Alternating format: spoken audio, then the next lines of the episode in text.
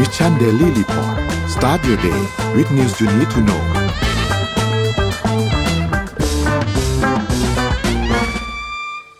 สวัสสดีวัสดีครับ ยินดีต้อนรับ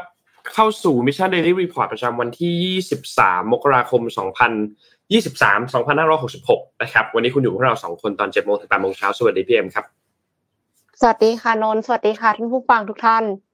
สวัสดีฮะ หลังจากที่เปลี่ยนเป็น2คนนนท์ไม่ได้วนมาเจอพี่เอ็มเลยอะ นี่เพิ่งนี่น่าจะเป็นครั้งแรกเลยมั้งที่วนมาเจอพี่เอ็มตอนที่หลังจากเราเปลี่ยนจากสามเป็นสองคนนะไม่ได้เจอพี่เอ็มนานเดี๋ยววันนี้น่าจะเข้มใช่ข้นอะแน่นอน ไม่ต้องห่วงฮะ เปิดเช้าวันจันทร์กันแบบเข้มข้นเข้มข้นแน่นอนนะครับ เดี๋ยวนนท์พาไปดู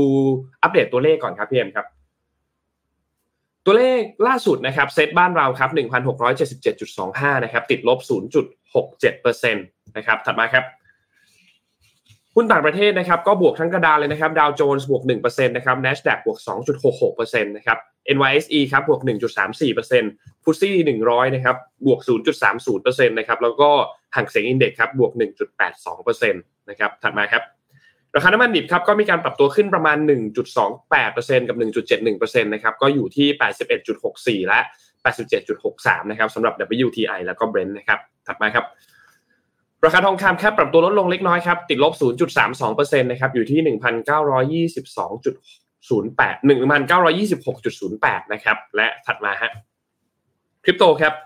คริปโตไม่ได้ขยับเยอะมากครับบิตคอยครับอยู่ที่ประมาณ 20,000 ถึงประมาณ 23,000 23,000 22,000 23,000 ประมาณนี้นะครับอีเทเรียมครับอยู่ที่ประมาณ 1,600 นะครับ Binance ครับ 303 นะครับ Solana 25.1 แล้วก็ Bit ครับคอย1.9 นะครับ ทั้งหมดก็ไม่ได้ขยับตัวเยอะมากครับ นี่เป็นอัปเดต ตัวเลขทั้งหมดครับนี่พี่เอ็มมีคอมเมนต์บอกว่าช่วงนี้อากาศหนาวครับ ตอนเช้าหนาวจริงบ้านนนท์ตอนเช้าก็21ครับพี่เอ็มทำไมไม่รู้สึกเลยคะทำไมทำไมพี่ไม่รู้สึกว่าอากาศมันหนาวเลยอะแล้วเนี่ยมีคอมเมนต์อันหนึงบอกว่าอยู่แถวพระรามเก้าหนาวมากเนินนนท์ก็พระรามเก้าเหมือนกันอืมหนาวเหมือนกันคสรังบสัยพระรามเก้าคนละจุดหรือเปล่าอ๋อสงสัยพระรามเก้าจุดเดียวกับนนท์คนละจุดกับพี่นั่นแหละสิพี่ เพราะว่าพี่เอ็มก็ไม่ไกลจากแถวแถวโนนเหมือนกัน ก็ แต่ว่าของตรงโซนนนเนี่ยยี่สิบเอ็ดเลยครับอุณหภูมิใช้ได้เลยฮะนี่เดี๋ยวเปิดอันนี้ให้ดูใช้ได้เลยครับโฟกัสไหมไม่โฟกัสค่ะ ไม่ไม่เป็นไร เอาเป็นว่าไม่โฟกัสเอาเป็นว่า21จริงแล้วกัน โอเคครับแต่ว่าเรามี Morning Talk กันใช่ไหมคะนนท์ใช่ครับ Morning Morning Talk Talk ของเราวันนี้ คือวันนี้ครับพี่เอ็มลุยเลยครับ คุณเคยถูกแซงคิวกันไหมคะ อืมน่าชวนคุยมากเรื่องนี้ เพราะว่าคอมเมนต์กันมาก่อนคอมเมนต์กันมาก่อน อะโอเคก็เดี๋ยวเดี๋ยวเดี๋ยวเดี๋ยวเราไปที่ข่าวอื่นกันก่อนนะคะ แล้วเดี๋ยวเรากลับมาที่ Morning Talk กันนะคะได้ค่อนข้างมั่นใจว่าทุกคนเนี่ยน่าจะมีประสบการณ์ที่ถูกแซงคิวที่แตกต่างกันไปนะคะแล้วมันขับข้องใจขนาดไหน หรือว่าเราเคยแซงคิวคนอื่นหรือเปล่า ด้วยเหตุจำเป็นอะไรนะคะ ลองคอมเมนต์กันมาเลยค่ะ ก่อนหน้านั้นเอ็มขอไปที่ข่าวเรื่องของ World Economic Forum กันสักนิดหนึ่งนะคะ เพราะว่าการประชุม World Economic Forum เนี่ยเป็นการประชุมใหญ่ในแต่ละปีที่จะมีการเชิญบุคคลสำคัญ จากหลากหลายสาขาทั้งภาคธุรกิจ ภาครัฐ นักวิชาการ สื่อสารมวลชน บุคคลที่มีชื่อเสียงชั้นนำของโลกมาแลกเปลี่ยนแนวคิด รวมถึงสร้างความร่วมมือทางการเมืองเศรษฐกิจสังคม การพัฒนาระหว่างประเทศ เพื่อรองรับความท้าทายระดับโลก แต่ไม่เคยเชิญอีลอนมัสก์นะคะ อ่าแต่อีลอนมัสก์เขาบอกว่าอันนี้น่าเบื่อมากเพราะฉะนั้นเขาไม่ไป ส่วน World Economic Forum ก็บอกว่าไม่เคยเชิญค่ะ ขอโทษด้วยค่ะ ในปี 2023 นี้นะคะ World Economic Forum หรือ Davos 2023 เนี่ยก็จัดขึ้นระหว่างวันที่ 16 ถึง 20 มกราคมที่ผ่านมา ภายใต้ธีม Cooperation in a Fragmented World หรือความร่วมมือในโลกที่แตกแยกก็เพิ่งปิดฉากลงไปค่ะ Reuters แล้วก็ WEF เนี่ยเขาก็สรุปมาค่ะว่ามีธีมอะไรที่น่าสนใจบ้าง เอ็มก็เลือกเลือกมา 7 อย่างนะคะ ขอเล่าให้ฟังแบบคร่าวๆ ทั้ง 7 อย่างเลยแล้วกันนะคะ เรื่องแรกเลยก็คือเศรษฐกิจโลกค่ะ แน่นอนนะคะ World Economic Forum ก็ต้องพูดถึงเรื่องเศรษฐกิจโลกสองในสามของนักเศรษฐศาสตร์ที่เข้าร่วมเนี่ยเขามีมุมมองว่าเศรษฐกิจโลกจะเข้าสู่ภาวะถดถอยในปีนี้ค่ะ ปัจจัยเสี่ยงทางเศรษฐกิจที่สำคัญในปีนี้ เช่น แรงกดดันทางเงินเฟ้อโลกที่จะกลับมาสูงขึ้นจากการเปิดประเทศของจีน การเริ่ม เพิ่มขึ้นของระดับหนี้ในกลุ่มประเทศกำลังพัฒนารวมถึงความท้าทายในการนำเฟ้อกลับเข้าสู่กรอบเป้าหมายที่ 2%ของกลุ่มประเทศตะวันตกนะคะ แต่ว่าผู้เข้าร่วมส่วนใหญ่ก็ยังมองว่าภาพรวมเศรษฐกิจปีนี้จะออกมาดีกว่าที่หลายฝ่ายกังวลกันก่อนหน้านี้ค่ะคริสตินลาการ์ดประธานธนาคารกลางยุโรปหรือ ECB เนี่ยก็ระบุว่าสิ่งต่างๆ ในตอนนี้ดูดีขึ้นกว่าที่เคยกลัวกัน เช่นเดียวกับมุมมองของ ผู้อำนวยการกองทุนการเงินระหว่างประเทศหรือว่า IMF นะคะ เธอก็กล่าวว่าสถานการณ์ในปัจจุบันมีความเลวร้ายน้อยกว่าที่เธอกลัวค่ะ ด้านที่สองค่ะ คือยูเครน กลุ่มชาติพันธมิตรเนี่ยมีการพูดคุยถึงความเป็นไปได้ที่จะยกระดับความช่วยเหลือยูเครนทั้งด้านอาวุธและการเงินค่ะ ขณะที่กลุ่มประเทศที่อยู่นอกความขัดแย้ง ก็เรียกร้องให้ทั้งสองฝ่ายสามารถหาข้อตกลงบนโต๊ะเจรจากันได้โดยเร็ว เนื่องจากกังวลว่าสถานการณ์ที่เกิดขึ้นอาจจะส่งผลกระทบต่อเศรษฐกิจโลก และเลขาธิการนาโตเนี่ยก็ระบุว่าหากเราต้องการเจรจาหาทางออกอย่างสันติในวันพรุ่งนี้ เราต้องจัดหาอาวุธให้มากขึ้นในวันนี้นะคะ ก็เช่นเดียวกันกับก่อนหน้านี้ที่ประธาน ECB เนี่ยก็บอกว่าอยากจะให้ขอโทษครับประธาน European Commission เนี่ยอร์ซูล่าก็บอกว่าอยากจะให้ provide อาวุธทั้งหมดที่ยูเครนเนี่ยสามารถรับได้ไปที่ยูเครนนะคะด้านที่สามค่ะ คือการค้าค่ะ ผู้อำนวยการองค์การการค้าโลกหรือว่า WTO เนี่ยก็เตือนให้ระวังถึงกระแส friendshoring หรือกลยุทธ์การค้าที่เลือกทำธุรกิจเฉพาะ กับประเทศที่เป็นมิตรเท่านั้น ที่อาจจะมีภาพชัดเจนขึ้นในปีนี้ จากการปรับนโยบายของสามชาติมหาอำนาจ ก็คือสหรัฐ ยุโรปและจีนค่ะ โดยมองว่า friendshoring เนี่ยจะส่งผลกระทบต่อห่วงโซ่อุปทานทั่วโลก ซึ่งกระทบต่อการจ้างงาน การย้ายฐานการผลิตในหลายประเทศค่ะ ส่วนอดีตผู้ว่าการธนาคารกลางอินเดียเนี่ยก็กล่าวในที่ประชุมว่ากระแสแบบนี้ friendshoring เนี่ยมันกลายเป็นเกมการแข่งขันของกลุ่มผู้ ประเทศร่ำรวย คือพูดง่ายๆว่าเล่นพักเล่นพวกนั่นเองนะคะ จะส่งผลกระทบต่อประเทศที่ยากจนกว่า ซึ่งมีช่องว่างทางการคลังจำกัด แล้วก็อาจจะไม่พร้อมรับผลกระทบที่จะเกิดขึ้นค่ะ ด้านที่สี่ค่ะ คือเรื่องของสภาพภูมิอากาศนะคะ ราคาน้ำมันในปีที่ผ่านมาอยู่ในระดับสูงทำให้บริษัทผู้ผลิตพลังงานฟอสซิลเนี่ยมีเม็ดเงินสำหรับการลงทุนในธุรกิจพลังงานสีเขียวเพิ่มขึ้น แต่ว่า ก็ยังไม่ได้ทำมากเท่าที่ควรค่ะ ไม่แน่ใจเหมือนกันว่าในปี 2023 เนี่ย จะทำให้คนที่แบบว่าบริษัทน้ำมันเนี่ยไปลงทุนใน Green Energy มากขึ้นหรือเปล่านะคะ ด้านที่ห้าค่ะ คือจีนค่ะ แม้การเปิดประเทศของจีน อ่าเดี๋ยวเดี๋ยวนนมีข่าวจีนวันนี้ด้วยนะคะ การเปิดประเทศของจีนเนี่ยจะได้รับการตอบรับในเชิงบวก แต่ว่าก็สร้างความกังวลว่าจะทำให้ เงินเฟอ้อกลับมาสูงขึ้นอีกครั้ง ในขณะที่ความตึงเครียดด้านภูมิรัฐศาสตร์ระหว่างจีนและสหรัฐ ก็ยังเป็นปัจจัยที่ทุกคนเฝ้าจับตาค่ะ แต่ว่าทางนี้เขาก็บอกกันว่า เอ้ย สหรัฐกับจีนเนี่ยยังไงก็ไม่ได้แบบหึมหึมกันถึงขนาดว่าทำสงครามหรืออะไรแน่นอน เพราะว่าทั้งสองประเทศเนี้ยก็คือถือเป็นเศรษฐกิจใหญ่อันดับต้นๆของโลกเนี่ยก็คือไม่มีทางที่จะไม่ค้าขายกันนะคะ ยังไงก็ยังต้องค้าขายกัน และด้านที่หกค่ะ ก็คือกฎหมาย Inflation Reduction Act Inflation Reduction Act หรือกฎหมายเพื่อปรับลดอัตราเงินเฟ้อเนี่ยเป็นกฎหมายที่ใช้งบประมาณจำนวน 430,000 ล้านดอลลาร์สหรัฐค่ะ สูงสุดในประวัติศาสตร์ของสหรัฐเลยนะคะ โดยมีเป้าหมายในการใช้นโยบายภาษีหลากหลายรูปแบบ เพื่อแก้ปัญหา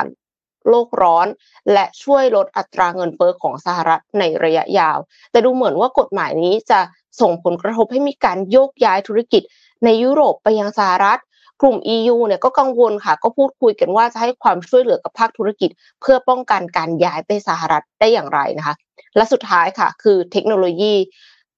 CEO ของ Microsoft และอีกหลายบริษัทในซิลิคอนวัลเลย์เนี่ยก็พูดถึงการเข้ามาของเทคโนโลยีปัญญาประดิษฐ์อย่าง ChatGPT ค่ะ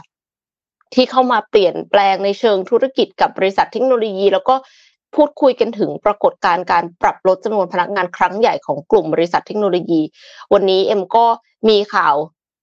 Google lay off ด้วยนะคะ lay off กันอีกแล้วนะคะ แล้วก็ CEO ของ Palantir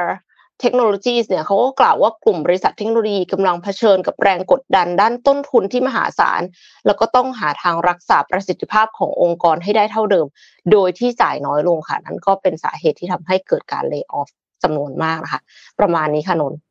ครับช่วงสัปดาห์ที่ผ่านมาเนี่ยพวกบริษัทเทคเลิกออฟกันเยอะมากเลยใช่ไหมพี่เอ็มต้นเห็นว่ามีทั้งแบบ Google เองก็ layoff เยอะ Microsoft แล้วก็ Amazon.com layoff หลักหลักหมื่นคนนะครับหลักหมื่นค่ะหมื่นคนในที่นี้ก็คือยังเป็นหลักหน่วยเปอร์เซ็นต์ของเขาอะเนาะใช่ห้าเปอร์เซ็นต์อืมห้าหกสิบเปอร์เซ็นต์แต่ว่าก็คือก็คือไม่ธรรมดาเลยอะก็คือ layoff ออกมาพอสมควรเลยในช่วงที่ผ่านมานะครับ ก็ช่วงนี้บริษัท tech เนี่ยเจอกันหนัก เจอกันหนักพอสมควรเลยนะครับ ไม่รู้ว่าคิวถัดมาหลังจากเทคเนี่ยจะมีอะไรบ้างหรือเปล่าเนี่ยเดี๋ยวเรารอติดตามดูเนาะนนพามาที่ข่าวของจีนนิดหนึ่งครับแต่ว่าเป็นจีนที่เกี่ยวข้องกับในไทยนั่นแหละครับคิดว่าหลาย ๆ ท่านน่าจะเห็นตัวคลิปวิดีโออันนี้แล้ว ก็คือเป็นคลิปวิดีโอผู้หญิงคนหนึ่งที่เป็นชาวจีนเนี่ยอัดคลิปวิดีโอพูดเล่าให้ฟังเลย ว่าเนี่ยเขาเขาไปเที่ยวที่ไทยมาพอเที่ยวที่ไทยมาเสร็จปุ๊บถ้าอยากที่จะ ลัดคิวที่สนามบิน มีรถตำรวจนำมีนู่นมีนี่นำตอนที่ออกมาจากสนามบินเนี่ยสามารถที่จะจ่ายเงินเพิ่มเท่านี้เท่านี้เท่านี้ได้นะครับ คือต้องบอกว่าช่วงที่ผ่านมาเนี่ยมันมีหลายประเด็นมากที่ตั้งแต่เปิดต้นปีมาปุ๊บเนี่ยนะครับ เรามีหลายประเด็นที่ต้องติดตามมากเลย ไม่ว่าจะเป็นประเด็นเอ่อทุนจีนสีเทาใช่ไหมครับ ประเด็นมาเก๊า888ประเด็นเอ่อตู้ฮาวนะครับ ประเด็นเอ่อเอ่อ ของอธิบดีกรมอุทยานแห่งชาติสัตว์ป่า และพันธุ์พืชเนี่ยนะครับ แล้วรวมถึงเรื่องของการซื้อขายตำแหน่งในกรมต่างๆ รวมและล่าสุดมาที่ทุกท่านเห็นเนี่ยก็คือประเด็นเกี่ยวกับเรื่องของการที่จ้างตำรวจนำขบวนนักท่องเที่ยวจีนเดินทางจากสนามบินมาถึงที่พักเนี่ยนะครับ ซึ่งในช่วงที่ผ่านมาเนี่ยเราจะเห็นว่าคนวิพากษ์วิจารณ์กันค่อนข้างเยอะ หลังจากที่มีเห็นคลิปวิดีโอตัวนี้ออกมา มีการแชร์ผ่านโซเชียลมีเดียกันค่อนข้างเยอะ คนก็ดูกันเหมือนกันว่า เอ๊ะ มันเป็นเรื่องจริงหรือไม่จริง แล้วก็มีบางส่วนที่เคยประสบพบเจอกับเหตุการณ์ประมาณนี้มาเหมือนกัน มีภาพรวมถึงมีเรื่องเล่าที่ เออเขาเคยบอกว่าเขาเคยต้องประสานงานอะไรประมาณนี้เคยเจอมาเหมือนกัน ซึ่งในคลิป TikTok อันนี้ที่ถูกโพสต์มาเนี่ยนะครับ ก็นักท่องเที่ยวชาวจีนคนนี้เนี่ยก็อธิบายอย่างชัดเจนเลยครับว่ามีภาพตำรวจไปรับตั้งแต่ประตูเครื่องบินเลย เดินนำทางมายกกระเป๋าเปิดประตูรถให้ขับรถ เปิดไฟฉุกเฉินนำทางให้ มีตั้งแต่เป็นรถจักรยานยนต์ มีเป็นรถยนต์นะครับ ซึ่งล่าสุดเนี่ยนะครับ หลังจากที่มีการตรวจสอบเนี่ยนะครับโฆษกกองบัญชาการตำรวจท่องเที่ยวเนี่ยออกมายอมรับครับ บอกว่าไอ้ตัวคลิปวิดีโอที่ทุกท่านเห็นกันอยู่นี้เนี่ยมีข้าราชการตำรวจท่องเที่ยวจำนวนหนึ่งรายที่ปรากฏอยู่ในคลิปดังกล่าวนะครับ แล้ว ปีตำแหน่งเป็นรองสารวัตรด้วยนะครับ ซึ่งรับผิดชอบบริเวณสนามบินสุวรรณภูมินะครับ ซึ่งก็มีการยอมรับว่าเป็นตำรวจจริงนะครับ ส่วนเหตุการณ์ที่เกิดขึ้นเนี่ยเกิดขึ้นในช่วงวันที่ 19 มกราคมตอนช่วงประมาณ4ทุ่ม เป็นสายการบินจาก Hong Kong Airlines นะครับเที่ยวบินที่เดินทางเข้าไทยมา ซึ่งตรวจสอบแล้วเนี่ยปรากฏว่าทางกองบัญชาการตำรวจท่องเที่ยวเนี่ยไม่ได้มีการสั่งการพิเศษใด ๆนะครับ ให้ตำรวจท่องเที่ยวเนี่ยมาอำนวยความสะดวกนักท่องเที่ยวรายใดเป็นพิเศษนั่นหมายความว่า เคสที่เกิดขึ้นในครั้งนี้เนี่ย เป็นเคสที่นอกเหนือจากที่มีการสั่งออกมาจากข้างบนและการพูดง่ายหัวหน้าไม่ได้มีการสั่งให้มีการนำมานะครับ ก็เลยมีการสั่งตรวจสอบ เชื่อว่าน่าจะเป็นการเหมือนเป็นการรับงานพิเศษ ซึ่ง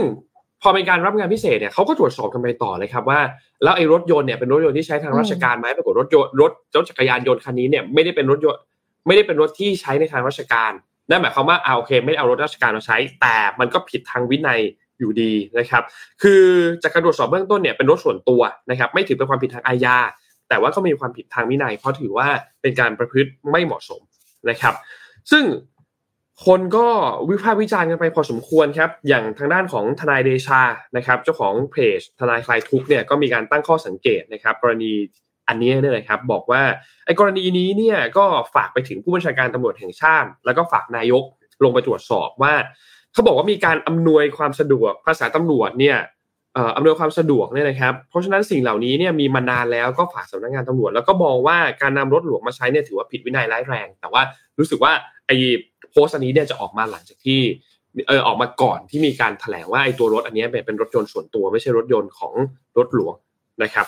ก็ต้องรอติดตามดูครับว่ามหากราบเรื่องนี้เนี่ยจะเป็นอย่างไรนะครับ จะมีการตรวจสอบนู่นนี่แล้วสุดท้ายแล้วเนี่ย คนจะเชื่อมากน้อยแค่ไหนกับเรื่องนี้ แล้วจะมีการตรวจสอบลงไปลึกแค่ไหนคือ เราก็ได้ยินเพียงแต่ว่าอะจะมีการตรวจสอบจะมีการตรวจสอบ อย่างทางด้านของคุณธนกรวังบุญคงชนะที่เป็นรัฐมนตรีประจำสำนักนายกรัฐมนตรีเนี่ยก็ออกมาให้สัมภาษณ์อย่างจากกรณีนี้คุณธนกรก็บอกว่า เบื้องต้นเนี่ยได้มีการสอบถามทั้งคนขับรถของตัวเองรวมถึงคนหน้าห้องทุกคนแล้วก็ยืนยันว่าไม่มีใครไปดำเนินการเรื่องดังกล่าวอย่างแน่นอน แล้วก็ทราบเรื่องว่าทราบเรื่องดังกล่าวจากการนำเสนอของสื่อมวลชนพร้อมกันเช่นเดียวกัน แล้วก็มีการตั้งข้อสงสัย แล้วก็ยินดีให้ความร่วมมือในการตรวจสอบในเหตุการณ์ที่เกิดขึ้นนะครับ นอกจากนี้เนี่ยมีการเด้งนายตำรวจนำขบวนนักท่องเที่ยวจีนเนี่ยสามนายแล้วนะครับ นี่คือจากข้อมูลที่เราได้รับมาล่าสุดนะครับ ทางด้านของบตรเองก็มีการสั่งตรวจสอบ ว่ามีการจ้างตำรวจอันนี้เนี่ยใช้เงินตู้นี่ต่างๆ ซื้อเนี่ย ให้ลงไปตรวจสอบ และจะเป็นอีกครั้งหนึ่งที่เราต้องรอดูว่า บอกให้ตรวจสอบ มีการตรวจสอบ รอตรวจสอบแป๊บหนึ่งจะได้เห็นการแถลงหลังจากการตรวจสอบไหมอันนี้เป็นอีกอันหนึ่งที่อยากให้ทุกคนเนี่ยจับตามองคือนรู้สึกว่าช่วงหลังๆมานี้เนี่ย คือมันเป็นมานานแล้วแหละครับ ที่มันมีหลายประเด็นที่มันมาทับซ้อนกันเรื่อยๆทับซ้อนกันเรื่อยๆเรากำลังเอ่อ สังคมกำลังให้ความสนใจในประเด็นที่หนึ่งอยู่ อยู่ดีๆก็จะมีประเด็นที่สองมา ที่คนให้ความสนใจมากพอๆกัน เป็นเรื่องสำคัญพอๆกัน ประเด็นที่หนึ่งถูกให้ความสนใจลดน้อยลงไปนะครับ เรื่องนี้เนี่ยนนคิดว่าอยากให้ทุกท่านเนี่ยตามเกาะติดทุกๆเรื่องที่เกิดขึ้นนะครับ เพราะว่ามันเป็นความผิดปกติที่ดูจะปกติในสังคมเรามากเลย อืมคนนอกดูตกใจกับเหตุการณ์นี้ แต่นนพูดเราเหมือนเคยได้ยินมาแล้ว นนอ่านนนอ่านข่าวนี้ตอนเห็นคลิปวิดีโอนี้ครั้งแรกเนี่ยก็ไม่รู้สึกตกใจว่าแบบเฮ้ยมันจะมีจริงเหรอรู้สึกว่า ก็เป็นไปได้มันก็เป็นอย่างนี้แหละ มันก็ดูมันก็ดูดูน่าจะเป็นไปได้นะเรื่องรถนำขบวนเนี่ย เรื่องรถนำขบวนเนี่ย เคยได้ยินมานานแล้วค่ะว่าสามารถจ้างได้ แต่ว่าไม่เคยรู้ว่าการจ้างเนี่ย คือจ้างแล้วเงินไปที่ไหน ไม่เคยเอามาคิดว่างั้นเถอะ ถ้าสมมติว่าจ้างแล้วเงินเข้ากรมตำรวจ มันเรื่องหนึ่งนะคะ แต่ถ้าจ้างแล้วเงินเข้าส่วนตัวอีกเรื่องหนึ่งแล้วก็คือถ้าใช้รถของกรมตำรวจเนี่ย อันนี้ผิดแน่นอนถูกไหมคือใช้รถของหลวงมารับเงินส่วนตัว แต่ว่าถ้าใช้รถของหลวงแล้วรับเงินเข้าหลวง แล้วเป็นเวลางานอะโอเค มันก็ไปด้วยกันได้ แต่ว่าถ้าเป็นเวลางานใช้รถหลวงมารับเงินส่วนตัวอันนี้ไม่ได้นะคะ เวลางานรถส่วนตัว มารับเงินส่วนตัวก็ไม่ได้เหมือนกัน นึกสภาพว่าถ้าเราเป็นเจ้าของบริษัทอะค่ะ เป็นผู้ถือหุ้นเนี่ยแล้วพนักงานเราเอาเวลางานที่ควรจะทำงานให้บริษัท ไปทำงานอย่างอื่นรับจอบนอกอะคือต่อให้เป็นคอมพิวเตอร์ของเขาเองอะมันก็ไม่ได้ใช่ไหมอะถูกปะคือจ้างให้มาทำงานกลายเป็นว่าไม่ทำงานไปทำงานให้คนอื่น แล้วรับเงินเดือนเราด้วย แล้วก็รับเงินข้างนอกด้วย บริษัทก็เสียหาย อันเนี้ยถ้าเราเป็น ประชาชนเราก็เหมือนกันกับการที่เราเป็นผู้ถือหุ้นของบริษัทนั้น เพราะว่าเราจ่ายภาษีใช่ไหมคะแล้วตำรวจเนี่ยก็ได้รายได้จากภาษีของเรา ดังนั้นอันนี้ก็เป็นสิ่งที่อะผู้ถือหุ้นก็มีสิทธิ์ที่จะไม่พอใจเนาะถูกครับ ซึ่งในฐานะประชาชนพวกเราเนี่ยแหละ ผู้ถือหุ้นเนาะทีนี้ทีนี้มัน BBC เนี่ยเขาก็เลยมีการวิเคราะห์บทความบทบทวิเคราะห์เรื่องนี้ แล้วก็ พาทุกท่านชวนคิดกันไปต่อถึงไอ้เรื่องของรัฐบาลของพลเอกประยุทธ์เนี่ยนะครับ ที่ทุกคนจะได้ยินมาว่าอะเนี่ยเข้ามานโยบายปราบโกงนู่นนี่ต่างๆนะครับ คือที่ผ่านมาเนี่ยมันมีหลายคดีมากที่หลาย ๆ ท่านเนี่ย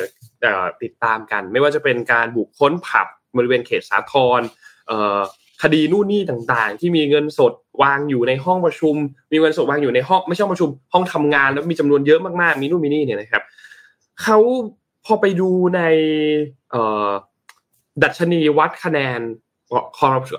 วามปลอดคอร์รัปชันของประเทศไทยเนี่ยนะครับ ในรอบ 8 ปีที่ผ่านมาเนี่ยทำโดยองค์กร Transparency International เนี่ยนะครับ ภาพรวมเนี่ยสถานการณ์ดูแล้วก็ยังไม่ได้ดีขึ้นเท่าไหร่ แล้วยังมีแนวโน้มที่ลดลงเรื่อยๆด้วยนะครับ ถ้าพิจารณามาตั้งแต่ปี 57 เนี่ยนะครับ เราอยู่อันดับ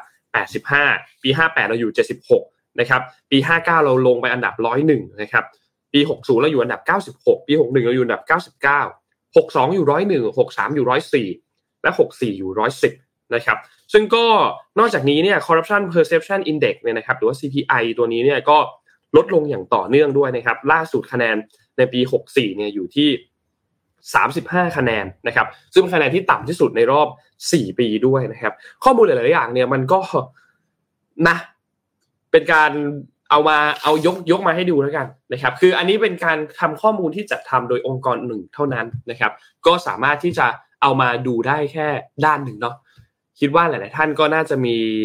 มุมมองเกี่ยวกับเรื่องของความการคอร์รัปชันที่เกิดขึ้นในประเทศที่แตกต่างกันนะครับไว้วันหลังอาจจะมาชวน Morning Talk คุยเรื่องนี้นะแต่วันนี้ Morning Talk ขอคุยเรื่องแซงคิวก่อนนะนึกว่าเคสอันเนี้ยก็เป็นหนึ่งในเรื่องของการแซงคิวนะพูดเป็นเรื่องอ่าใช่ค่ะ อย่างน้อยก็คือแซงคิวออกมาจาก immigration อะใช่ปะอ่าใช่อะพี่เอ็มพาไปข่าวถัดไปครับ โอเคค่ะ ถ้าอย่างนั้นขอกลับมาที่เรื่องของ Google Layoff ก่อนนะคะ Google เนี่ยประกาศปลดพนักงาน 12,000 คนค่ะ คิดเป็น 6%ของพนักงานทั่วโลกค่ะ Bloomberg รายงานว่าสุนดาพิชัย CEO Google และ Alphabet เนี่ยได้ส่งอีเมลถึงพนักงานทุกคน แจ้งว่าจะปลดพนักงานประประมาณ 6%ของจำนวนพนักงานทั้งหมด ซึ่งก็คือ 12,000 คนนะคะ โดยมีผลกับพนักงานทั่วโลกค่ะ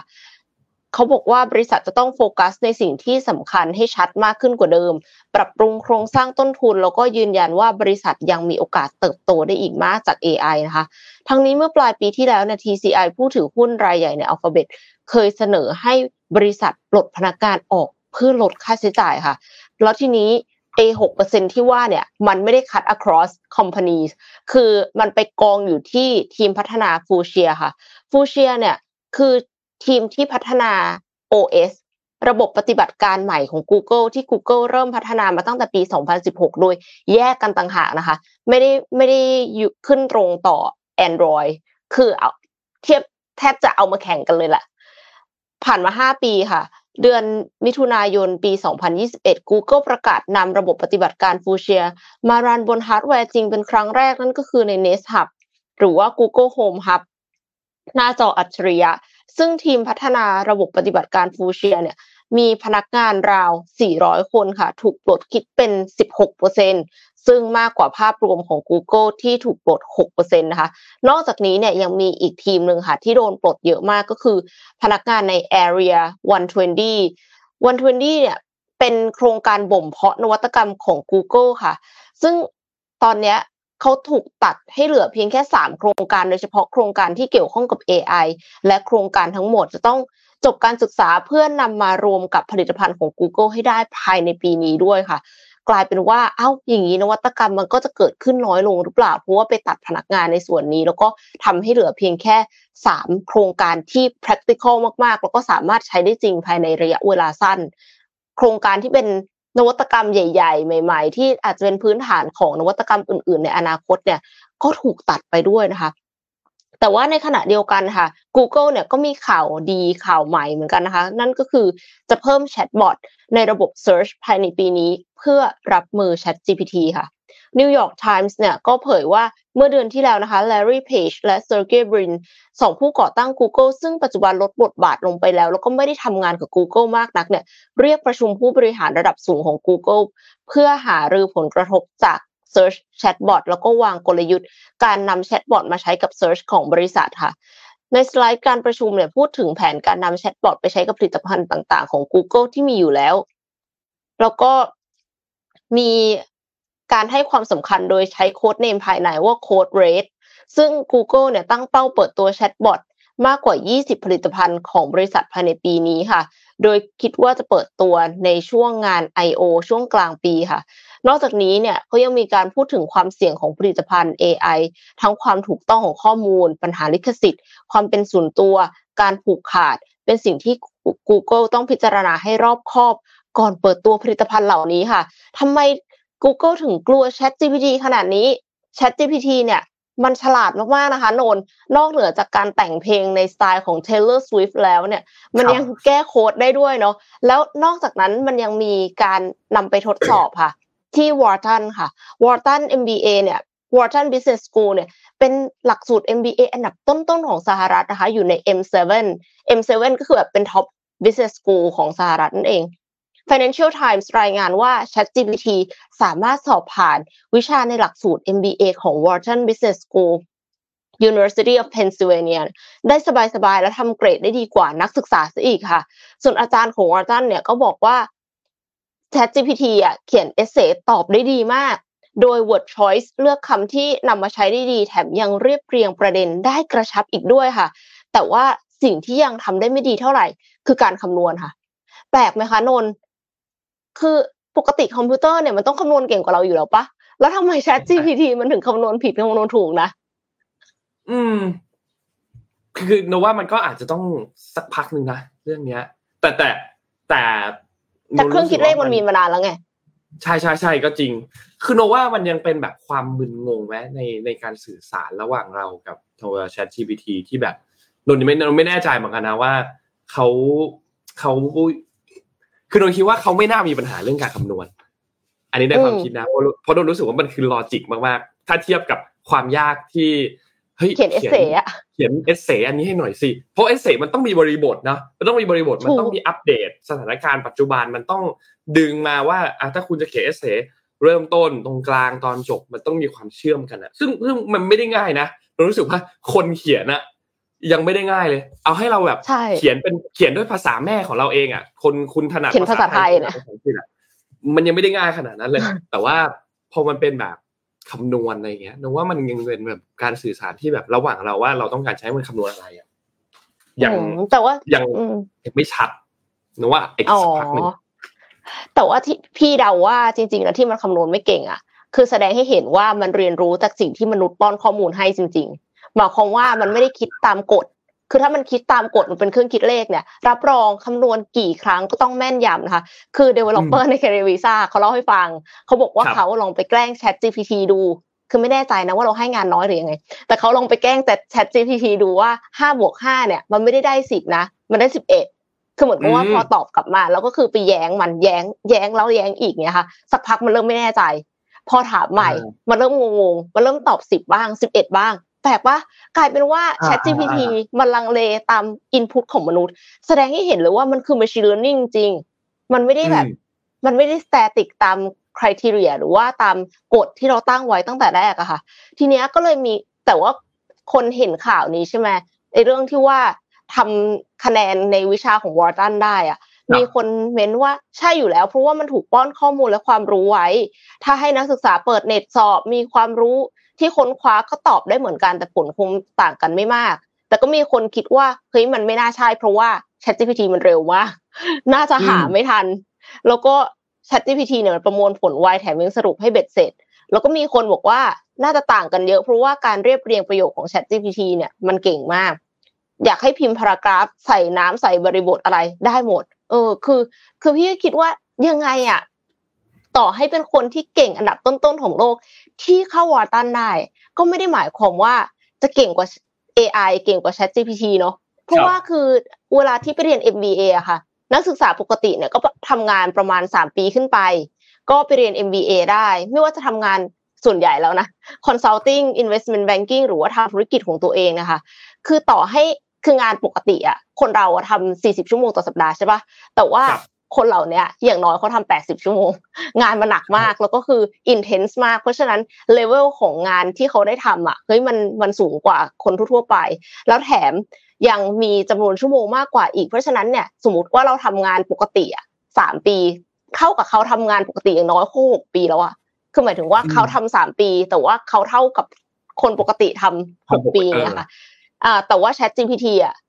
มันเท่ากับทำกี่ปีอะ เพราะว่ามันมีข้อมูมัลนมความหารู้ศาลมากมายนะมหาศาลขนาดนั้น แล้วมันไม่ลืมนะอย่าลืมใช่ว่ามนุษย์เนี่ยลืมแล้วก็คือบางครั้งอะ เราต่อให้เก่งขนาดไหนอะค่ะ ถ้าเราอารมณ์ไม่ดีหรือว่าเรานอนน้อยอะ เราไปทำข้อสอบ เราก็ทำไม่ได้นะเราก็กลายเป็นว่าไอสิ่งที่อุตส่าห์ฝึกฝนมาทั้งหมดอะ เราลืมเรา drop ไปเยอะเลยนะคะ แต่ในขณะที่ Chat GPT ไม่มี human error นี้ เพราะฉะนั้นมันก็ต้องทำได้ดีกว่าอยู่แล้วหรือเปล่านะ คือไม่มีทางที่ มันจะทำได้แย่กว่าเราโดยเฉพาะอย่างยิ่งคนเก่งส่วนใหญ่เนี่ยค่ะ เรียนรู้จาก feedback ซึ่งนั่นก็คือดีมากๆแล้วนะ มีคน feedback มาเสร็จ เราก็คิดพิจารณาแล้วก็ไปปรับปรุงตัวเอง ChatGPT มีเฟซ feedback เยอะขนาดไหนคะนึกสภาพใช่ว่าเราทำงานสามปีเนี่ย เราได้ feedback จากคนเนี่ยก็เป็นอะหัวหน้าเพื่อนร่วมงานลูกค้าใช่ไหม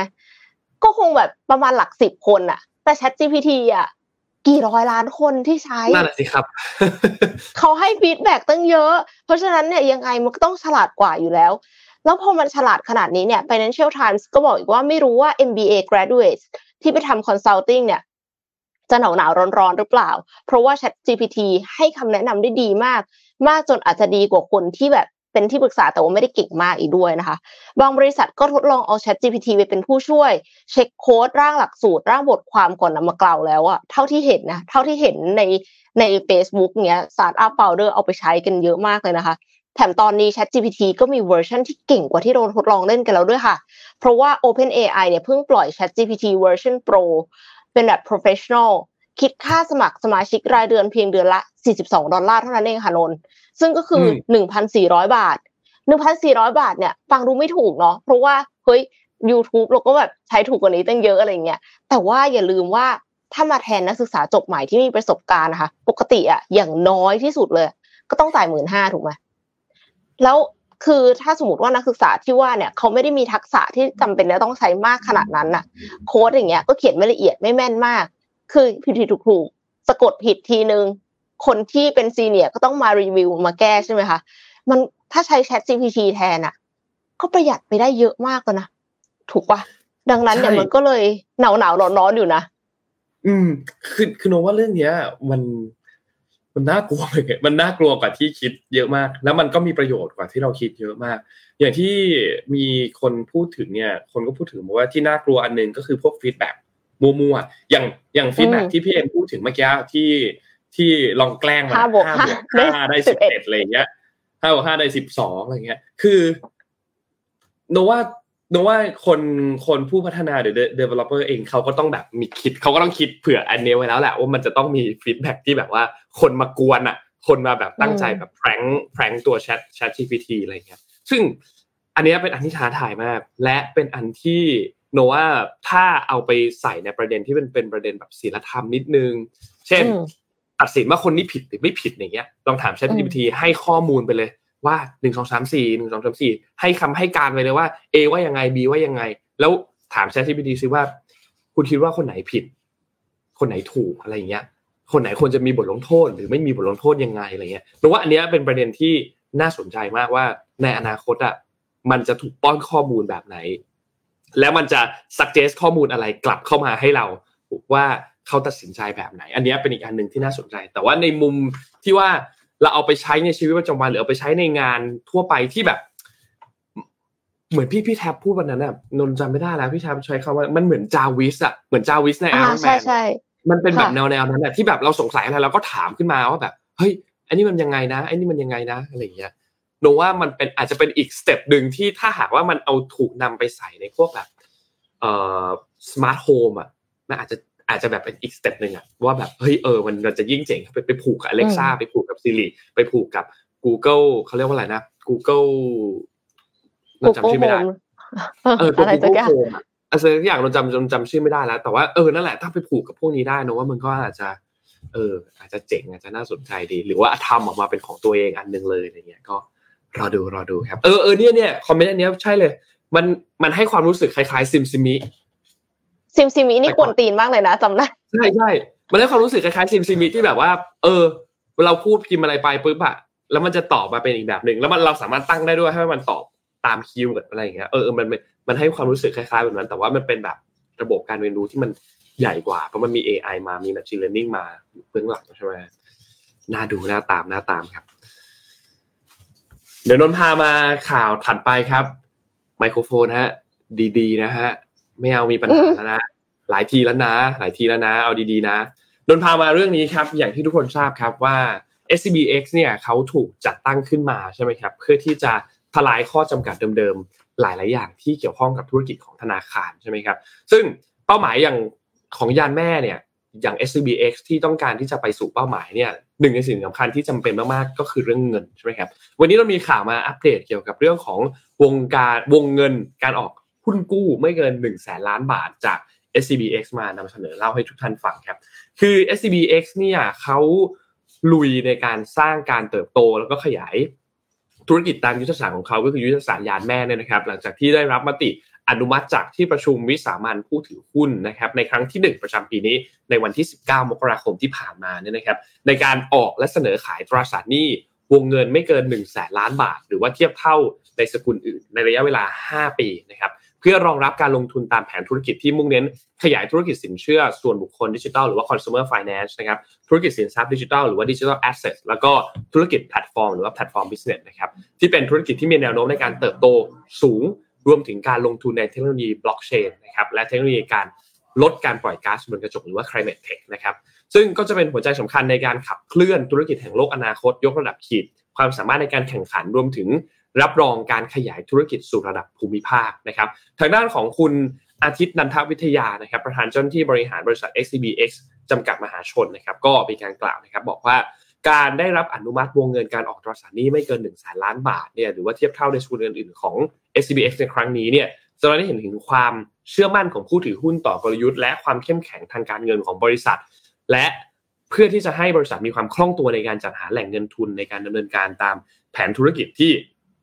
วางเอาไว้นะครับ โดยจะมุ่งเน้นไปพัฒนา 3 ธุรกิจที่มีแนวโน้มในการเติบโตสูงที่นนเล่าให้ฟังเมื่อกี้นะครับ ที่เป็น consumer finance digital asset แล้วก็ พลตฟอร์ม business เป็นหลักนะครับรวมถึงการลงทุนในธุรกิจอันอื่นๆ ด้วยที่ที่เป็น blockchain technology หรือว่า climate tech นะครับที่จะมุ่งเน้นในการแก้ไขปัญหาสำคัญสำคัญหลักๆ ของโลกนะครับโดยการลงทุนนี้เนี่ยเป็นการเตรียมความพร้อมสู่การขยายธุรกิจของกลุ่ม SCBX สู่ระดับภูมิภาค รวมถึงการเพิ่มมูลค่าบริษัทด้วยนะครับทั้งนี้ทั้งนั้นเนี่ยคือ การดำเนินเสนอขายหุ้นกู้เนี่ยก็จะขึ้นอยู่กับสภาวะตลาดทุน แล้วก็โอกาสในการลงทุนในแต่ละปี เพื่อให้มีการ โครงสร้างในการระดมทุนที่เหมาะสมที่สุดนะครับ SCBX เองก็ขอขอบคุณผู้ถือหุ้นที่เชื่อมั่นในแนวทาง และแผนการดำเนินการในการสร้างให้กับกลุ่ม SCBX เนี่ยเป็นบริษัทเทคโนโลยีทางการเงินระดับภูมิภาคนะครับที่มีขีดความสามารถในการแข่งขันได้ระดับโลกรวมถึงสร้างมูลค่าเพิ่มในระยะยาวให้กับผู้ถือหุ้นเนี่ยนำพาประเทศให้เติบโตได้อย่างยั่งยืนนะครับก็เป็นข้อมูลจาก SCBX ครับขอบคุณข้อมูลครับ ค่ะเออขอพาไปต่อที่ข่าวเทคอีกสักข่าวหนึ่งแล้วกันนะคะได้ครับคือก่อนเนี้ยก่อนหน้านี้ก็มีข่าวจาซินดาอาร์เดิร์นที่ลาออกจากนายกรัฐมนตรีของนิวซีแลนด์ใช่ไหมคะแล้วก็รู้สึกว่าเธอมีภาวะผู้นำสูงมากเลยที่รู้ว่าตัวเองแบบไม่เหมาะแล้ว แล้วก็ลาออกไป มี CEO ท่านหนึ่งค่ะ ซึ่งเป็น founder ของบริษัทที่เราทุกท่าน เราทุกคนรู้จักกันอย่างแน่นอนนะคะ คือ Netflix ค่ะ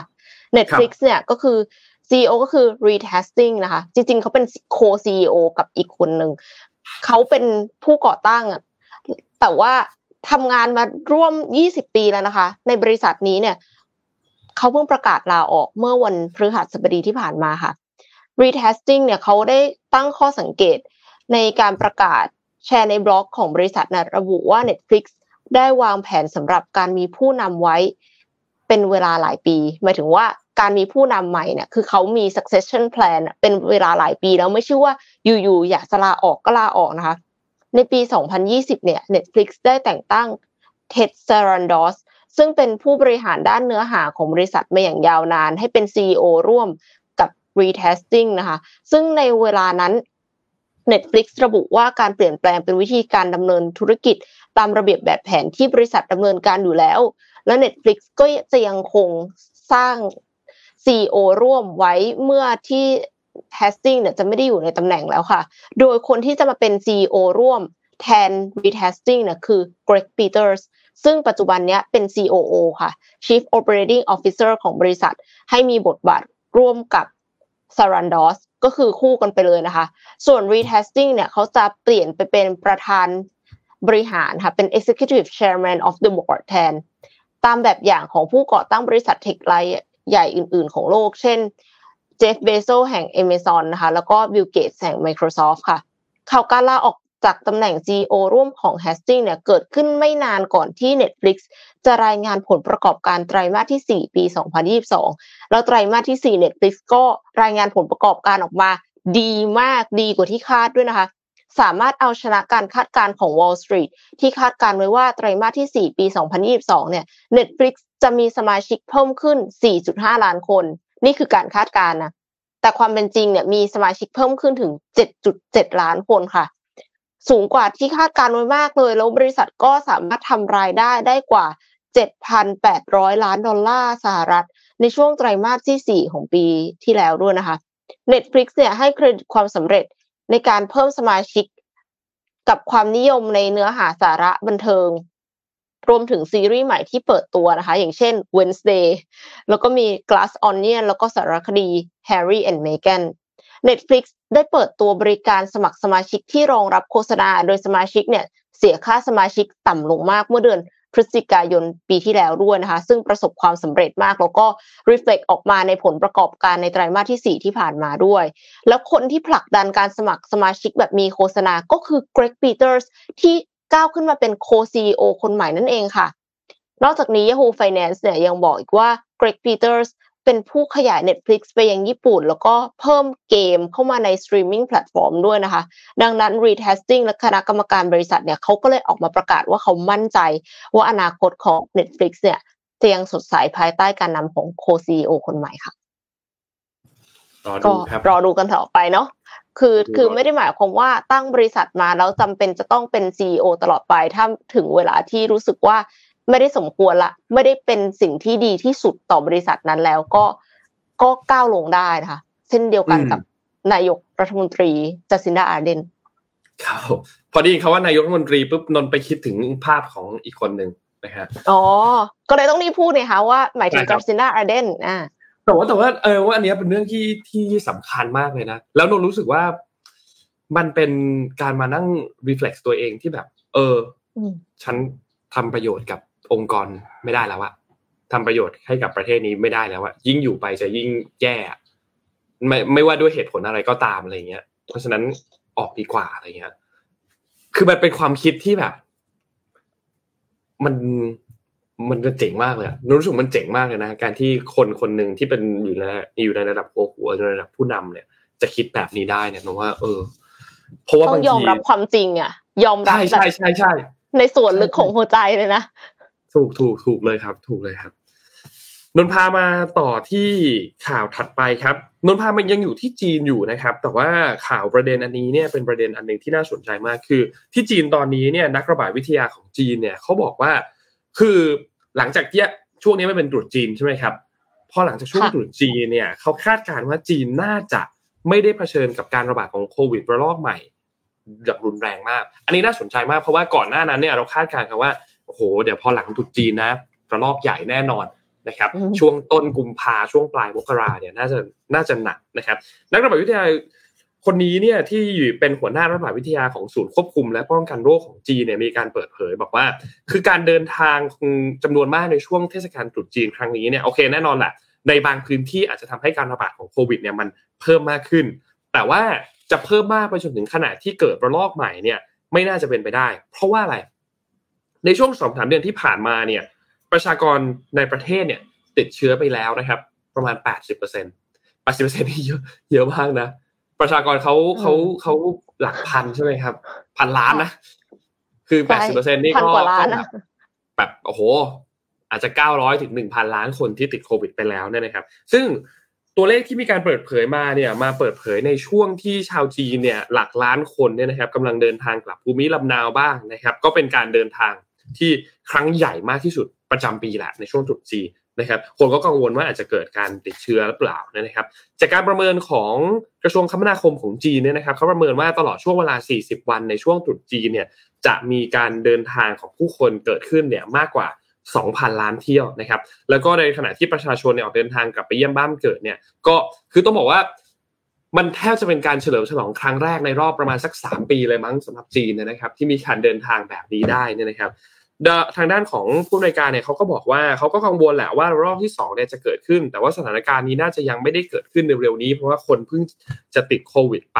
จำนวนเยอะมากนะครับ แต่หลังจากนี้เนี่ยก็ต้องรอติดตามดูอีกทีหนึ่งนะครับ ก่อนหน้านี้ได้มีตัวเลขจากทางด้านของวิทยาลัยเพื่อการพัฒนาหรือว่า National School of Development นะครับที่จากมหาวิทยาลัยปักกิ่งเนี่ยนะครับเขาประเมินมาในวันที่ 11มกราคมที่ผ่านมาบอกว่า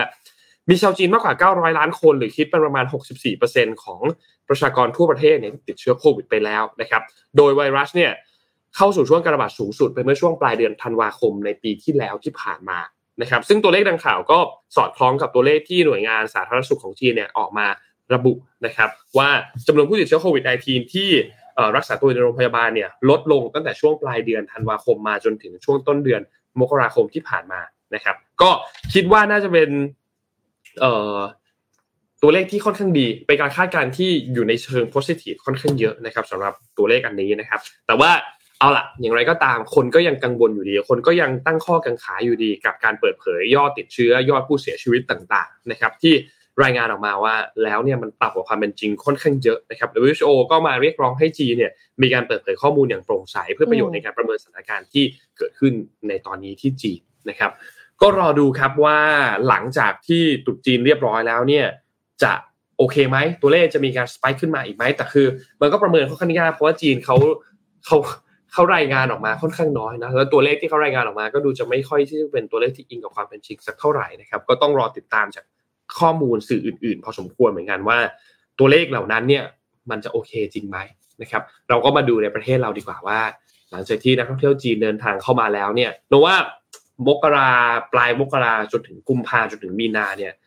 น่าจะต้องรอดูกำเขาเรียกว่าอะไรอะ เตรียมตัวกันอีกสักทีหนึ่งอะว่าเผื่อว่าอาจจะมีอีกระลอกหนึ่งเข้ามานะครับ ก็ประมาณนี้ครับสำหรับอัปเดตของที่จีนนะครับนุกขอพามาข่าวประชาสัมพันธ์อีกอันหนึ่งได้ไหมครับพี่เอ็มเชิญเลยค่ะข่าวประชาสัมพันธ์เรื่องนี้เนี่ยเราเคยเอามาเล่าให้ฟังกันรอบหนึ่งแล้วนะครับ แต่ว่าอยากจะมาชวนทุกท่านกันอีกทีนึงครับเผื่อใครที่ยังไม่ทราบข่าวเรื่องนี้นะครับ ก็คือตัวคอร์ส rebranding for entrepreneurs ในรุ่นที่2นะครับที่สอนโดยบอสของเรานะครับพี่แท็ปรวิศหาญอุตสาหะนะครับก็กลับมาอีกครั้งหนึ่งครับสำหรับคอร์สที่อยากจะช่วยเตรียมความพร้อมให้กับเจ้าของกิจการให้สามารถที่จะ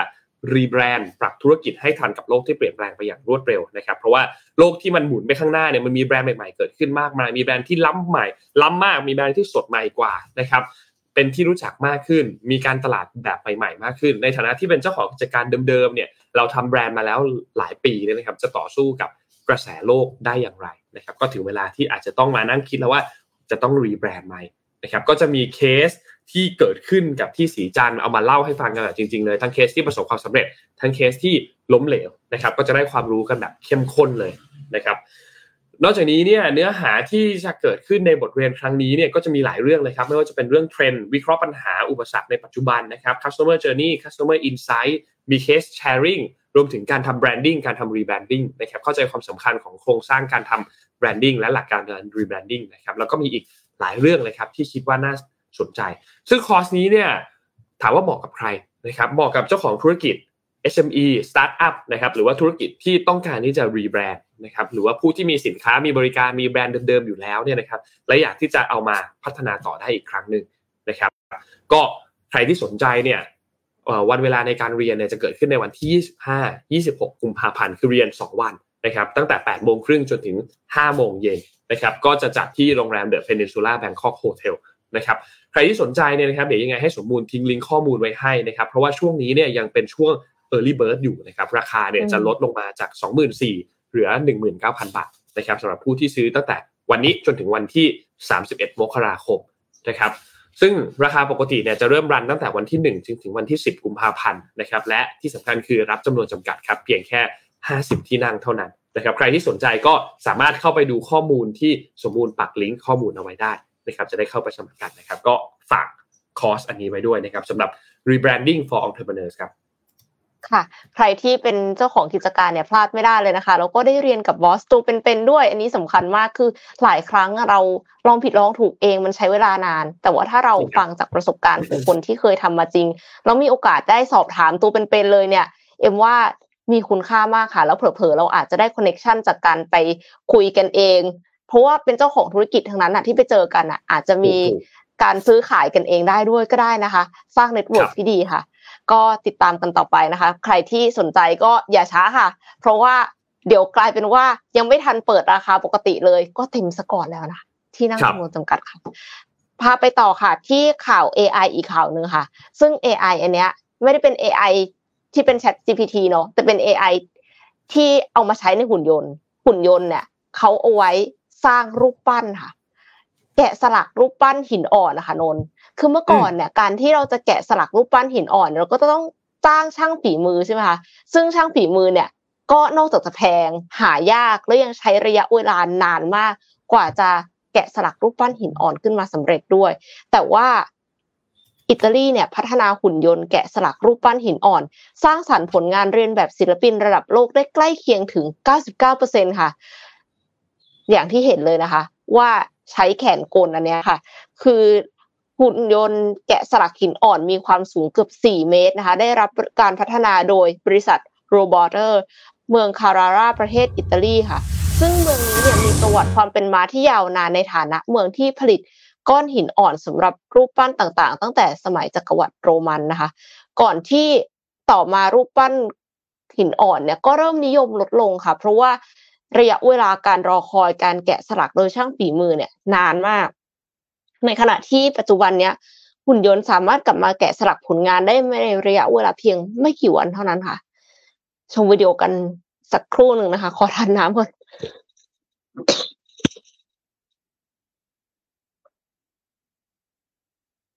ล่าสุดศิลปินชื่อดังหลายท่านเนี่ยก็พยายามจะแกะสลักรูปปั้นสามมิติ ในโปรแกรมคอมพิวเตอร์ เพื่อให้หุ่นยนต์แกะสลักหินอ่อน รังสรรค์ผลงานออกมา อย่างก็ว่าเป็น Photoshop แห่งวงการแกะสลักเลยทีเดียวตะกี้นี้เห็นไหมคะว่าแกะสลักออกมาเนี่ยผ้าเพิ่นนี่พลิ้วไหวมากเลยนะคะ เหมือนกับเหมือนกับช่างฝีมือแกะเลยจริงๆอะผู้ก่อตั้งบริษัทผลิตหุ่นยนต์แกะสลักหินอ่อนเขาก็กล่าวว่าหุ่นยนต์ตัวนี้สามารถประหยัดการใช้หินอ่อนได้ จากทักษะการแกะสลักที่แม่นยำด้วยค่ะ หรือว่าหากมีข้อผิดพลาดขึ้นมา ผู้ใช้งานก็สามารถกลับไปเริ่มทำใหม่ได้อย่างรวดเร็ว และเทคโนโลยีนี้เนี่ยก็ยังช่วยให้ศิลปินสามารถรังสรรค์ผลงานออกมาได้ โดยปราศจากข้อจำกัดใด ๆ อีกด้วยนะคะ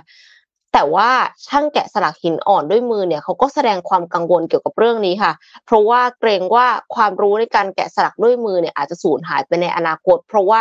คนก็ไม่มาแกะสลักกันแล้วก็คือใช้เครื่องแทนค่ะแล้วก็กลัวว่าจะลดทอนคุณค่าของงานศิลปะ เพราะว่าคือเหมือนกับไม่ใช่งานคราฟแล้วอะมันเป็นงานที่ mass produce ได้อะไรเงี้ยค่ะ แต่สำหรับ MM ก็ยังคิดว่าช่างแกะสลักเนี่ยก็ยังอาจจะสามารถเพิ่มคุณค่ากับหินแกะสลักได้อยู่นะคะ โดยส่วนที่ ต้องการความละเอียดมากกว่าเดิม ให้หุ่นยนต์สร้างสรรค์งานพื้นฐานส่วนใหญ่ ในส่วนของช่างฝีมือเนี่ยก็เพิ่มรายละเอียดในจุดที่หุ่นยนต์ยากจะรังสรรค์ได้ คือหุ่นยนต์มีขนาดใหญ่มาก หัวแกะสลักเนี่ยก็มีขนาดพอสมควรเช่นกัน เพราะฉะนั้นการที่มันต้องละเอียดมากๆเลยอะรายละเอียดจิ๋วๆอย่างอย่างเช่นนะถ้าสมมติว่ามีลายอยู่บนผ้าอย่างเงี้ยค่ะ มีการปักเลื่อมหรืออะไรอย่างเงี้ย มันก็อาจจะลำบากเนาะที่จะใช้เครื่อง เพราะฉะนั้นเนี่ยในจุดเนี้ยช่างฝีมือก็ยังทำได้เหมือนกัน เช่นเดียวกันกับอาชีพอื่นๆนะคะอย่างโปรแกรมเมอร์ที่มี GitHub Copilot เข้ามาแทนที่โปรแกรมเมอร์ที่เป็นมือใหม่ยังเขียนโค้ดไม่ซับซ้อนมากนักแทนได้ แต่ถามว่ามาแทน CTO ได้ไหม ก็คงแทนไม่ได้ มาแทน Senior Developer ได้ไหม ก็คงยังแทนไม่ได้นะคะ เพราะฉะนั้นเนี่ยถ้าเราสามารถที่จะใช้ AI มาเป็นเครื่องมือ ให้เรา ทำงานได้เร็วขึ้นเก่งขึ้นเนี่ย มันน่าจะมาแทนที่คนที่ไม่ได้ใช้ AI แม้ว่าก่อนหน้าที่เขาจะใช้ AI ก่อนหน้าที่จะมี AI เขาอาจจะเก่งกว่าเราก็ได้นะแต่ถ้าเราเรียนรู้วิธีการใช้ AI ให้มันเหมือนมาเป็นลูกน้องเรามาเป็นผู้ช่วยเราอะค่ะ ก็น่าจะพัฒนาฝีมือไปได้อีกเยอะเลย เหมือน content writer ก็เหมือนกัน คือ ถ้าสมมติว่ายังเขียนบทความพื้นฐานอยู่อะ ChatGPT ก็อาจจะแซงแต่ว่าในความเป็นจริงอะค่ะ ถ้าเราเป็น content writer แล้วเรารู้จัก สั่ง AI อะแล้วเราทำงานกับ AI ได้ เหมือนที่บอสบอกอะว่าอยากจะแปลหนังสือจากภาษาไทยเป็นภาษาอังกฤษอะคะเราใช้ Google Translate แล้วก็ไปใช้ Chat GPT อีกทีหนึ่งอะก็คือทำให้ AI อะมันเป็นเครื่องมือให้เราได้พอเป็นแบบนี้ปั๊บบอสจะแปลอีกกี่ภาษาก็ได้เลย โดยที่ไม่ได้ต้องจ้างนักเขียนที่จ้างนักแปลที่มาแปลการเขียนหนังสือของบอสได้ค่ะ คือมัน ทำให้เราทำงานได้เร็วขึ้น แล้วก็มีประสิทธิภาพมากขึ้น ดังนั้นก็คือแน่นอนค่ะ AI เนี่ยหลายคนกลัวว่าจะมาแทนที่เราจริงๆเอ็มก็กลัวเหมือนกัน แต่ถ้าเราเรียนรู้ที่จะสั่งมันได้ทำให้มัน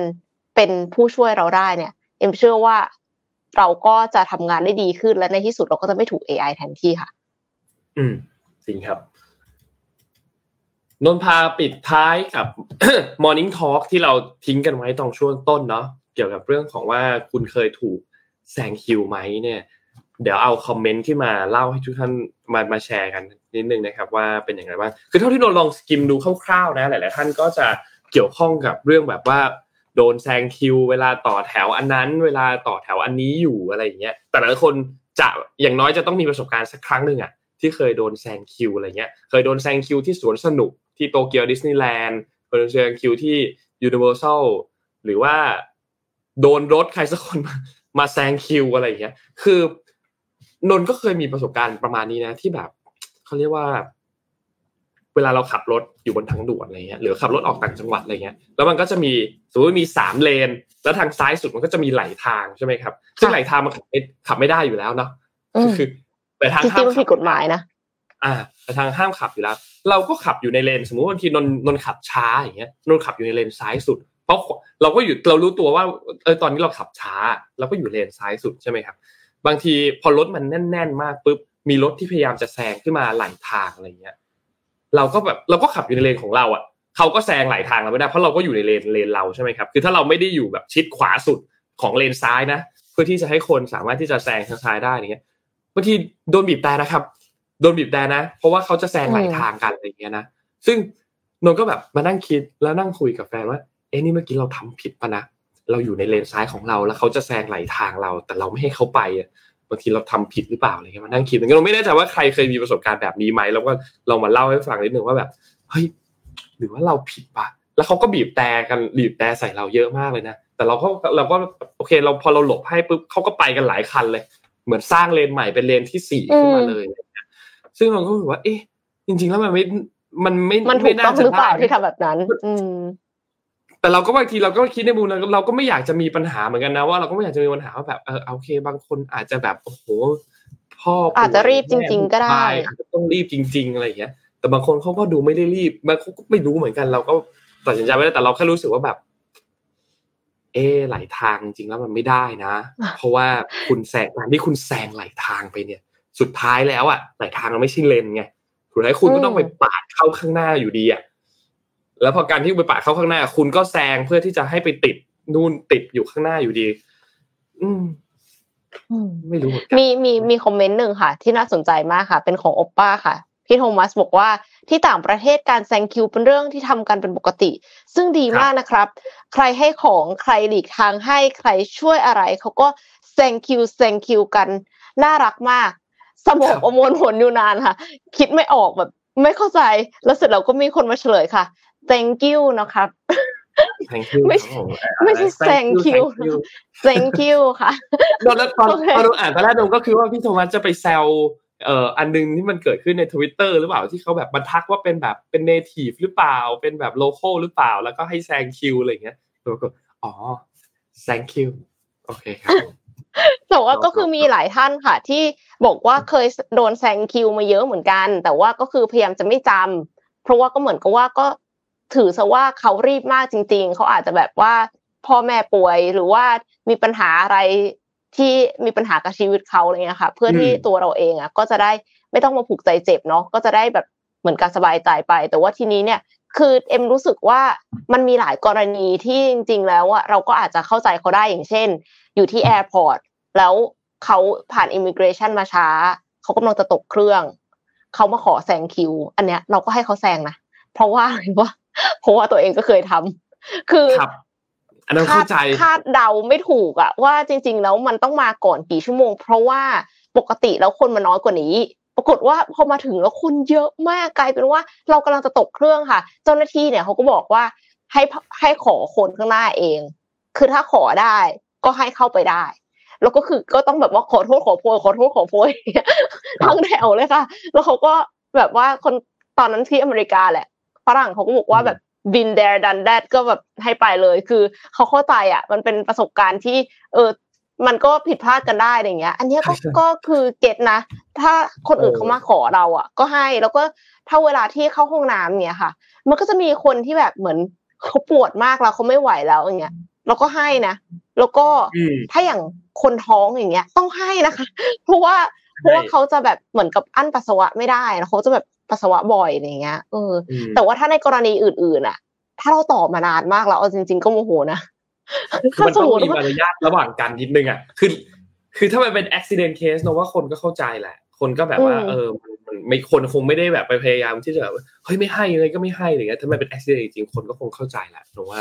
เออกับหลังๆอะไม่รู้คนอื่นเป็นไหมแต่นนมีนิสัยอันหนึ่งคือนนไม่ชอบต่อคิวครับ คือเวลานนเห็นคิวมันยาวๆปุ๊บแบบนนจะแบบ ไปร้านอื่นเลยใช่ไหม ไม่เอาละเดี๋ยวค่อยมาวันหลังละกันอะไรอย่างเงี้ยหรือว่าเวลาแบบ เราตั้งใจจะไปทำธุระอะไรบางอย่างเนี้ยเราจะไปตอนมันเปิดเลยสมมุติเขาเปิดเก้าโมงครึ่งไปแบงค์เก้าโมงสิบห้านนไปยืนรอละคือนนไม่ชอบต่อคิวนนไม่คือนนอาจจะเป็นแบบว่าขี้เกียจไม่ไม่ชอบยืนนิ่งๆอะไรเงี้ยชอบแบบทำนู่นทำนี่อยู่ตลอดเวลาพอยืนนิ่งๆแล้วมันรู้สึกแบบหงุดหงิดอะไรเงี้ยเราก็เลยจะพยายามที่จะไปตอนช่วงเวลาที่แบบเขาเพิ่งเปิดเลยห รือไปช่วงตอนที่มันแบบว่า บางทีวันธรรมวันทำวันธรรมดาเราก็จะไปช่วงแบบบ่ายๆนิดนึงตอนช่วงที่มันแบบคนยังไม่มากันอะไรอย่างเงี้ยเพราะเราไม่อยากต่อคิวหรือว่าร้านอาหารร้านไหนที่เพิ่งเปิดอะไรเงี้ยแบบนนก็อยากกินแหละ แต่แบบเห็นคิวแล้วแบบอีกสักสองสามเดือน รอเขาแบบเริ่มเดี๋ยวค่อยมากินก็ได้เนาะว่ามีสาขาเยอะๆก่อนเดี๋ยวค่อยมากินแล้วกันอยากกินนะแต่ว่าแบบ เออไม่อยากต่อแถวว่าอะไรอย่างเงี้ยเออแต่มีอย่างหนึ่งที่มันจำเป็นอะที่มันสำคัญอะอย่างเช่นไปแบงก์อย่างเงี้ย คือพี่อะไปตอนเปิดแล้วนะคะ แต่ว่าด้วยความที่ popular มากค่ะสาขาของ SCB คือคนเยอะมากแล้วก็บอกว่าต่อคิวแบบยี่สิบสองคิวคือแบบยี่สิบสองคิวนี่คือมันกี่นาทีนะเราปรากฏว่าห้างตรงกันข้ามค่ะ มี SCB เหมือนกัน ก็เลยเดินข้ามไปเลยค่ะ ถึงแม้ว่าจะจริงๆอะนะใช้เวลาพอกันเลยเพราะว่ากว่าจะเดินข้ามไปถึงใช่ปะแต่รู้สึกว่าแบบ นั่งอยู่เฉยๆแล้วรอยี่สิบสองคิวอะมันไม่ได้ ก็เดินข้ามไปค่ะ แล้วก็เดินกลับมาเราเป็นเหมือนกัน คือพอรู้สึกว่าต้องต่อคิวนานๆแล้วรู้สึกว่าแบบ เออเดินเอาก็ได้เดินเอา เดินเอาแล้วกันจะจะจะจะต้องนั่งรถแทนเดี๋ยวเดินเอาแล้วกัน คือรู้ว่าว่าถึงช้ากว่าแน่นอนอะปลายทางเราถึงช้ากว่าแล้วแหละแต่เราไม่เราไม่ได้ยืนนิ่งๆอะหลังนั้นเราแบบเรารู้สึกว่าเราได้ได้ขยับได้เดินได้ดุนได้ดีตลอดเวลาอะไรอย่างเงี้ยซึ่งซึ่งไม่รู้เป็นวิธีที่ฉลาดหรือเปล่าเนาะแต่ว่าก็คือเป็นเหมือนกันเลย นั่นแหละ นั่นแหละนะครับ น่าจะประมาณนี้ครับ ชวนคุยกันเกี่ยวกับเรื่องของประสบการณ์การแซงคิวทุกท่านชอบ morning talk กันไหมอะนนอยากอยากได้ feedback นนคิดว่าทีมงานก็อยากได้ feedback เหมือนกันว่าชอบ morning talk ไหมหรือว่าอยากให้มีประเด็นอันอื่น หรือว่าอยากให้มีช่วงอันอื่นที่มาเกิดขึ้นใน MDR มามาชวนคุยกันอะไรอย่างเงี้ยนน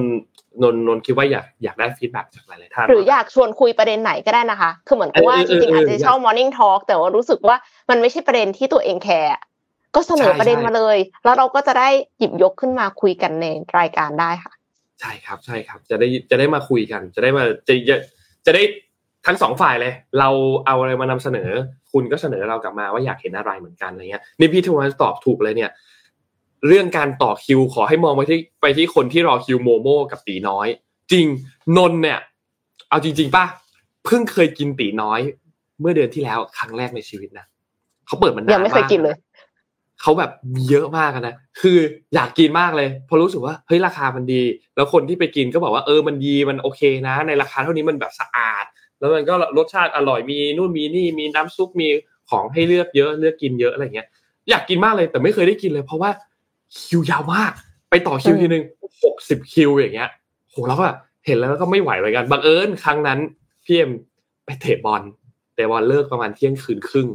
แล้วก็ใกล้ๆสนามบอลมีสุกี้ตีน้อยอยู่ ก็เลยก็เลยก็เลยไปกับเพื่อนไปประมาณสี่ห้าคน แล้วก็เข้าไปไม่มีคิวเลย เข้าไปเข้าได้เลย ประมาณเที่ยงคืนกว่า คือถ้าวันนั้นไม่ได้ไปเที่ยงคืนก็คงไม่มีโอกาสจะได้กินตีสุกี้ตีน้อยสักทีอะไรเงี้ยเออ ไม่ชอบตัวคิว โอเคค่ะรู้สึกแบบเหนื่อยอะได้ค่ะ เราเราปล่อยทุกท่านไปทำงานกันดีกว่านะคะ ไม่อย่างนั้นก็ต้องไปต่อคิวคนอื่นนะคะ เพราะว่าบนท้องถนนนี้น่าจะเพียบแล้วนะคะแล้วก็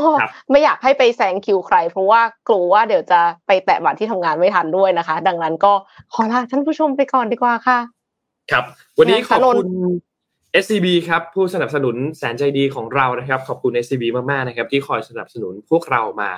อย่างยาวนานนะครับ และแน่นอนครับขอบคุณทางด้าน NT นะครับบริษัทโทรคมนาคมแห่งชาตินะครับ สร้างอนาคตด้วยเทคโนโลยี Next True Technology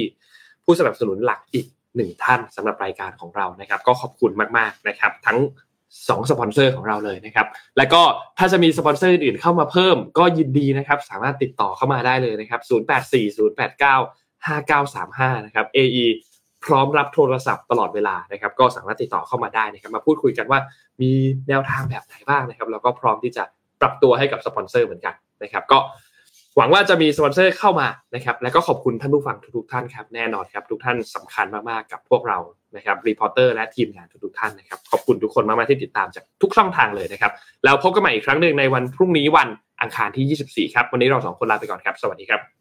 สวัสดีค่ะ Mission Daily Report. Start your day with news you need to know